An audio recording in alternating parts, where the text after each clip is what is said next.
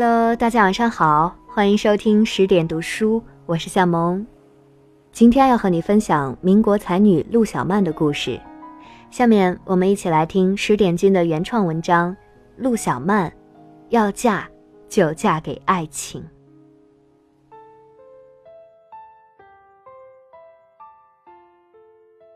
提起民国才貌双绝的女子，要数林徽因和陆小曼最负盛名。作为那个时代的明星人物，他们的婚恋比才情更博人眼球。前者理智地选择了和最适合自己的人结婚，被后人痛批为是虚伪的绿茶婊；而后者浪漫的离经叛道，嫁给自己最爱的人，仍被指责为是任性的大作女。纵观他们的一生，林徽因仿佛是更多女性争相效仿的对象。她智慧、克制，一辈子都被爱她的人宠溺着。讨厌他的人多半也艳羡着他的生活，而陆小曼则任性的挥霍上天的馈赠，将一手好牌打烂。前半生如带刺的玫瑰，妩媚妖娆，令人仰止；后半生却在风雨中摇曳，告别了爱情、财富和美貌。但若有人问我更偏爱谁？我会毫不犹豫地答：陆小曼。她虽然没有张幼仪的得体，没有林徽因的清醒，但是没有人比她活得更痛快。她是真正不装的人，爱恨分明，毫不伪饰。在充满着包办婚姻的民国时期，她勇敢地反叛世俗，执着追求自己的幸福。她说：“人生苦短。”不用太认真，要及时行乐。于是他做事从心所欲，活在当下。人们说他浪费了天赋和才华，没有下苦功夫多加练习。可是他画画、唱戏、跳舞，皆出于热爱，而非渴求于他人的认可。徐志摩死后，他活在此起彼伏的谩骂声中，身边不少朋友亦渐渐远离了他。然而，面对争议，他亦从未有过回应。他不需要任何人的理解、支持和同情，只求对得起他自己的心。他的人生因为天才徐志摩的出现和离开，有了翻天覆地的变化。人们记住了他徐志摩遗孀的身份，也因为纷飞的八卦和误解，遗忘了真实生活中的他。究竟是个怎样的人？一九零三年，陆小曼生在上海，后长在北京。父亲陆定是日本首相伊藤博文的得意门生，后为国民党高官，任财务部司长和赋税司长多年，家财颇丰。母亲吴曼华是江南的名门闺秀，典型的文艺女青年，有深厚的古文基础，又善笔墨丹青。在这样的环境下成长，陆小曼的气质里不仅有江南的灵秀清丽，亦有北方的飒爽大气，有母亲的绘画天赋，亦有父亲的社交才华。她生性聪慧，从小接受了最好的教育，精通英文法文，写的一手蝇头小楷，能弹钢琴，会写作，长于绘画。著名画家刘海粟赞其说：“他的古文基础很好，写旧诗的绝句清新俏丽，颇有明清诗的特色。写文章韵介婉转，很美，又无雕琢之气。他的工笔花卉和淡墨山水颇见宋人院本的传统，而他写的新体小说则诙谐直率。”十五岁那年，在圣心学堂就读时，陆小曼的油画作品就被一位外国人以两百法郎的价格当即买走。十七岁时，他进入北洋政府外交部，从事接待外国使节的工作，镇定从容，胆大机智。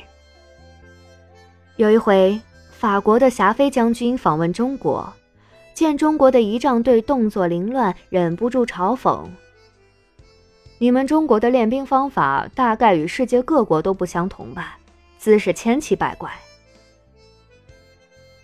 小曼听了，用熟练的法语笑着说：“没什么不同，大概因为您是当今世界上最有名的英雄，大家见了您不由得心情激动，所以动作乱了。”多巧妙的回答，既挽回了国家的颜面，又顺势取悦了法国将军。他有极强的国家荣誉感，面对外宾的恶意，绝不视而不见。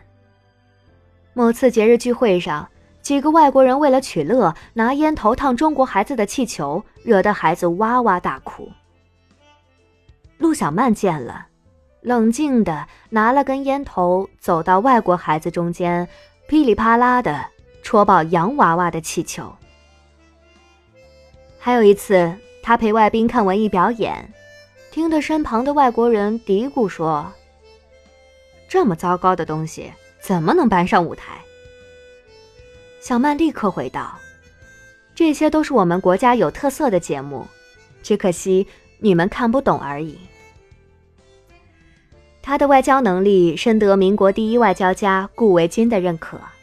他曾当着其父陆定的面说：“陆定的面孔一点也不聪明，可是他女儿陆小曼小姐却那样漂亮、聪明。”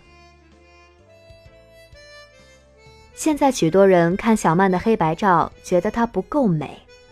然而，小曼的美或许真的无法从照片上反映，她的美是一种风情，在一颦一笑、举手投足间扑面而来。胡适说陆小曼是北京城一道不可不看的风景。郁达夫的夫人王映霞号称杭州第一美人，见过陆小曼之后也说。她确实是一代佳人，甚至连徐志摩的前妻张幼仪也不得不赞她美。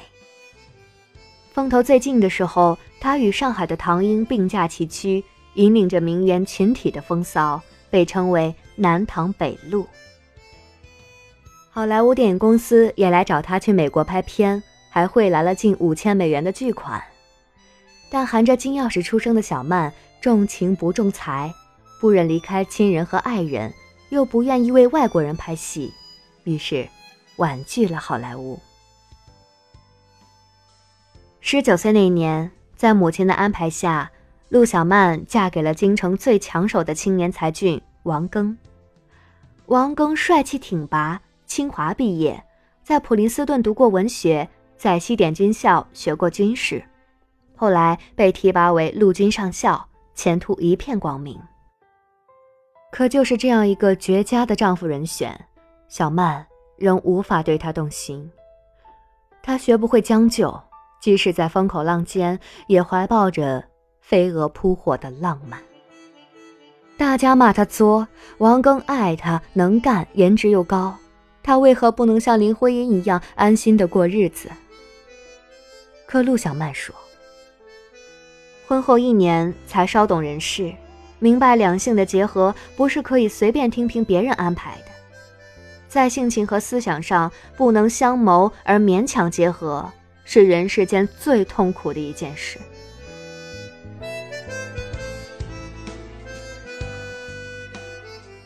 婚后第三年，他与离了婚的徐志摩相识，两人迅速坠入爱河。隔年，陆小曼和王庚离婚，震动了整个北京城。离婚前夕，为了能和徐志摩顺利在一起，她打掉了刚刚怀上的王庚的孩子，从此丧失了生育能力，并落下了病根。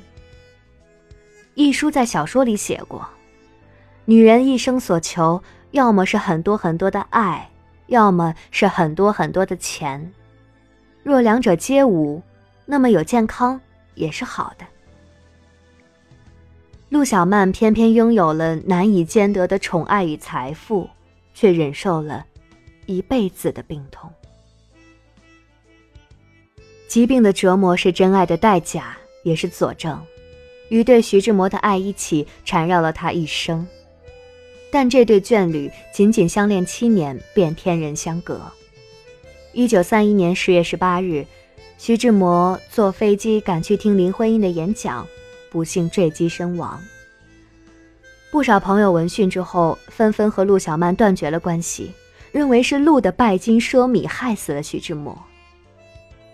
徐志摩的死是天意，若非要追究原因，直接导致徐志摩坠机的是林徽因的演讲，而非陆小曼。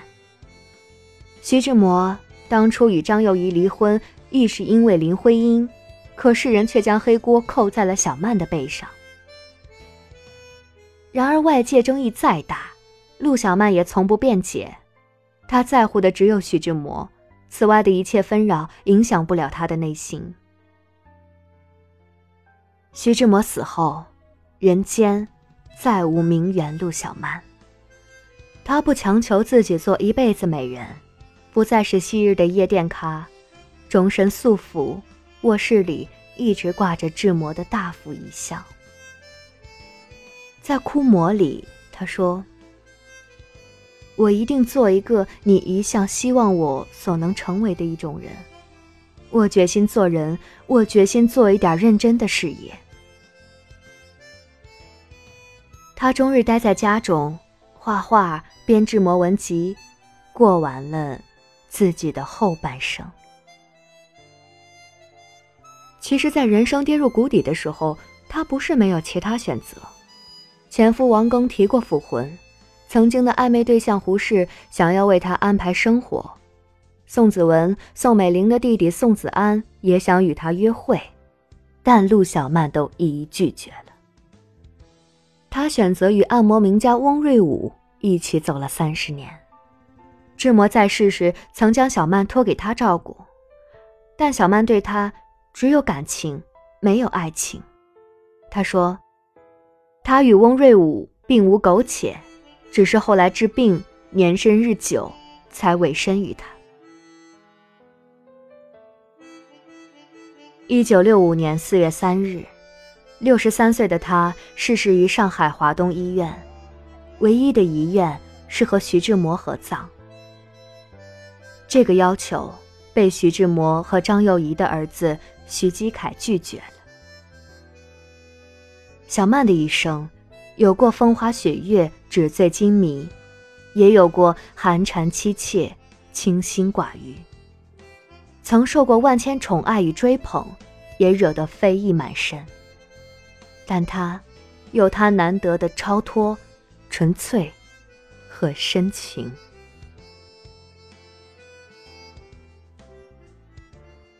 徐志摩曾写道：“岸上插了一枝花，便不寂寞；最宜人是月移花影上纱窗。”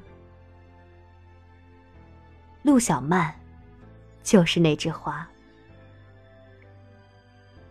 后来，徐志摩去世，小曼坚持买鲜花送给志摩。她说：“艳美的鲜花是志摩的象征，它是永远不会凋谢的，所以我不让鲜花有枯萎的一天。花在，志摩的爱就在，爱在，小曼。”便不寂寞。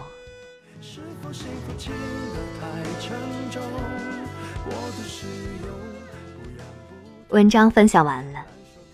陆小曼是当仁不让的才女，是艳冠群芳的交际花，亦是新潮与传统的碰撞。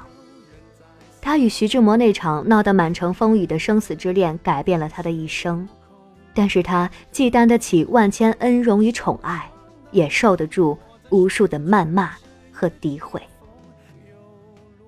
十一月七日是陆小曼的生日，为了纪念这位富有才情的女性，更为了全面多维度的还原真实的陆小曼，破解误读，十点读书携手蓝狮子出版推出了一套特别定制的陆小曼选集套装。这套书呢和市面上的同类书不同，它收录了未删减版的小曼日记，并且精选了小曼的代表画作。而且呢，是阅读体验很棒的线装书。另外呢，我们还结合了陆小曼的生平，特别制作了精美的产品回馈大家，有优雅的下午茶套装、复古台灯、民国风布艺手账、天然花草植物手工纸、书法笔等等。感兴趣的小伙伴呢，可以直接拉到文章的下半部分来查看详情。希望大家能够多多支持十点君为大家精选特制的好书好物。好了，今天就这样，感谢您的聆听。这里是十点读书，我是向萌。更多好书、好文、好物，欢迎大家关注微信公众账号“十点读书”。大家晚安，做个好梦。